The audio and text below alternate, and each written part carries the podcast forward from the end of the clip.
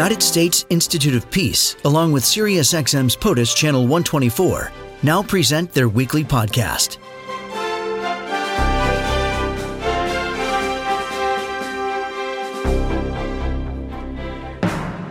Iraq's president has designated a former provincial governor with American citizenship as prime minister, which has drawn criticism from Iran's allies in the country amid new tensions between Washington and Tehran. That's the story in the Wall Street Journal. President Barham Salih on Tuesday tasked Adnan al Zurfi with forming a government in a bid to break a political deadlock, undermining the country's ability to respond to the coronavirus outbreak and recent attacks on U.S. troops. Attacks which are being traced to Iran, which may be in retaliation for the U.S. actions against Iran, and also Iran uh, feeling that the U.S. should relieve some of the pressure of sanctions as a result of the increasing pressure on their economy because and its people because of the coronavirus outbreak. As I said, leading into this, it's a very complicated triangle. So to help us negotiate and navigate some of that geometry. Sarhang Hamasaeed with us, Director of Middle East Programs at the United States Institute of Peace. He is tweeting at Sarhang, S A L A R. Sarhang uh, Hamasaeed, welcome back. Thank you for being on POTUS today.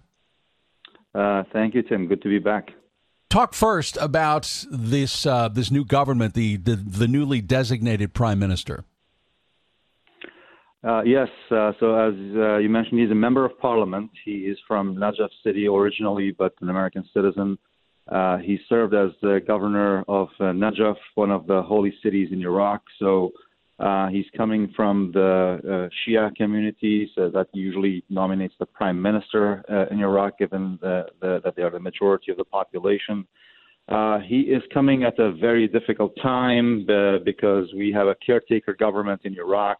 Um, uh, the, the prime, Karen, the sitting prime minister resigned late um, last year and then uh, the, the, president appointed at the end of February Mohammed Tawfiq Allawi, and he had 30 days to form a government. He couldn't because um, uh, he had a difficult task of forming a government that the political class would accept, uh, and that the, the, demonstrators who have been on the streets since October 1 would accept. And uh, these two groups have opposing uh, interests where the um, uh, the people want a government and, and, and a prime minister who's not from the political class, who's not corrupt, who has not served in office uh, uh since 2003 uh, when Saddam was toppled.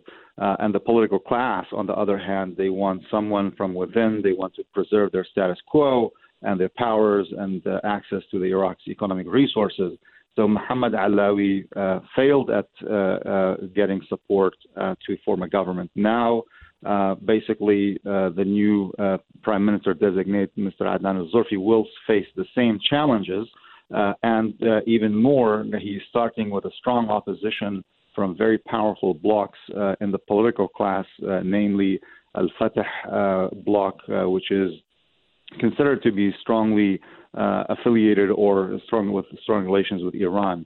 So the current prime minister designate has 30 days and he will start the negotiations, but he's starting with a very uh, tough hand already.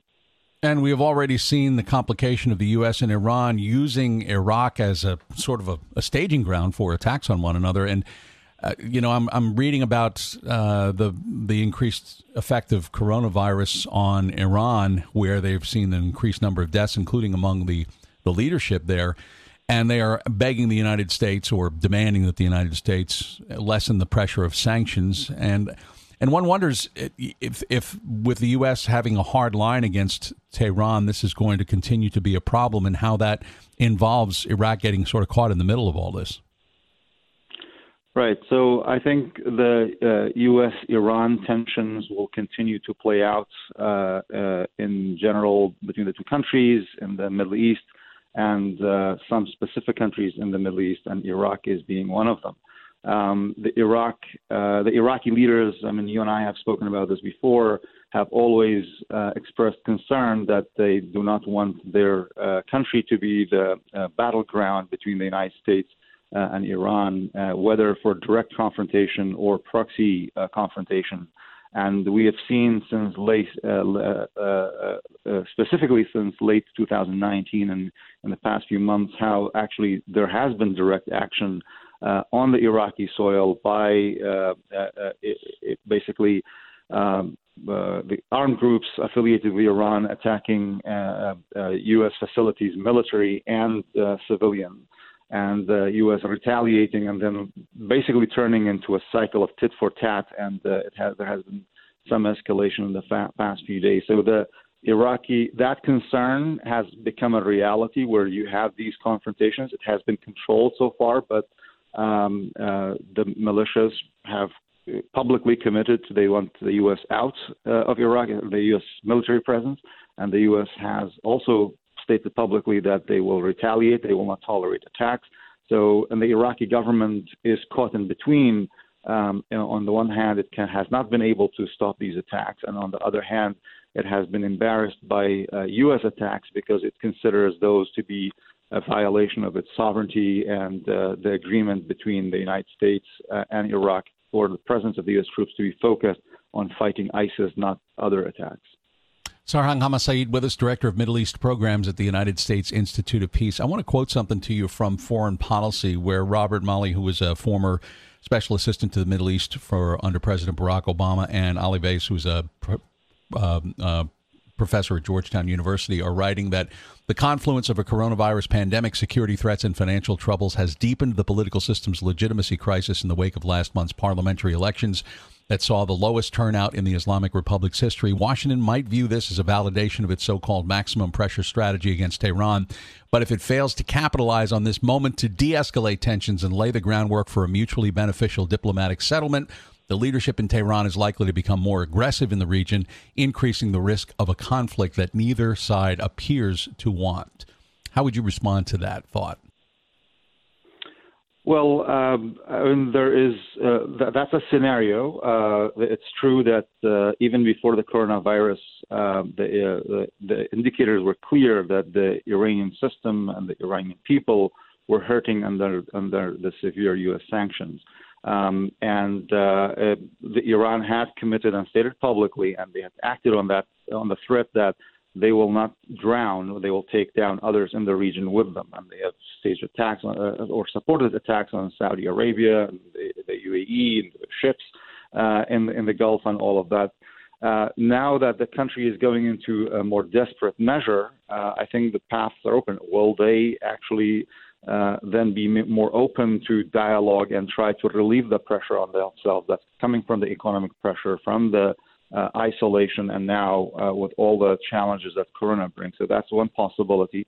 But there's also, uh, from what I hear, uh, there's a strong view, at least in some corners in the political um, system in Iran, where they say actually Iran's achievements in, at the regional level, strong influence in Iraq and Lebanon and Syria and Yemen should not be given up, and these are actually the leverages that will still keep Iran strong. Uh, so I think we do not quite yet know what's the net effect uh, of all of this and where uh, all these effects will land. Uh, but uh, I think all these, any crisis comes also opportunities. And uh, um, again, something you and I also discussed in January in the post Soleimani strike. Uh, I'm sure backdoor uh, diplomacy is working, it's trying, but probably all countries involved uh, in this are probably more inwardly focused at dealing with their own coronavirus situation. But uh, I do hope that uh, these unfortunate challenges would still come with some opportunities. The last question Has there been any sense? I, I see different reports about whether or not demonstrations are continuing or whether they are lessening in Iraq. Uh, there's one story that says that protesters stand firm, saying corruption's worse than ever. They're going out there despite coronavirus. Others that say that they're on the wane. What's what's your sense of this right now? So the demonstrators uh, have been um, under a lot of pressure uh, coming from the political class, from violence directed at them, and also a lot of tactics of torture and intimidation. So the the numbers on any given day has been fluctuating and probably on balance going down a little bit, but they changed tactics. Instead of having always hundreds of thousands on the street, uh, they have been using specific days like Fridays or Tuesdays to call on uh, all schools, on all uh, uh syndicates and unions uh, to come out. And uh, so, in those ways, they have maintained their strength in showing that the spirit of the demonstration is still strong and when they want to increase numbers on the streets, they can. Uh, so that the, uh, and uh, the fact is that the coronavirus has uh, now changed those dynamics, where the Iraqi government and the Kurdistan regional government uh, in the north have imposed uh, restrictions and movement, closed down the border, and imposed curfews in, in, in different parts of the country. So those have definitely their own effect, and the, the demonstrators, a good number of them, have gone home as a result of those measures or out of pre- abundance of precaution related to the coronavirus, because Iraq has 154 cases and 11 fatalities as till yesterday. Um, so that will have an effect. I think the spirit of the uh, of that demonstration will continue. Um, and uh, so far, uh, the changes that they have brought about, for forcing a government to resign, asking for a new government, continues with the designation of Mr. Adnan al-Zurfi.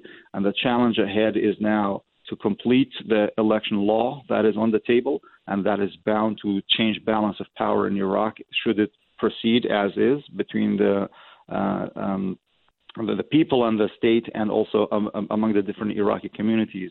Uh, that is the big challenge ahead for the uh, if the new government is formed to run those elections, hold perpetrators uh, of violence against the per, uh, against the demonstrators accountable.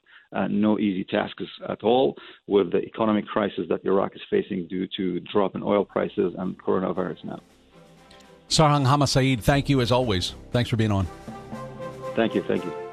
Sarhang Hamasaeed, Director of Middle East Programs at the United States Institute of Peace, The Complicated Geometry. Again, United States, Iraq, Iran, trying to make sense of it all. Tweeting at Sarhang, S A R H A N G S A L A R.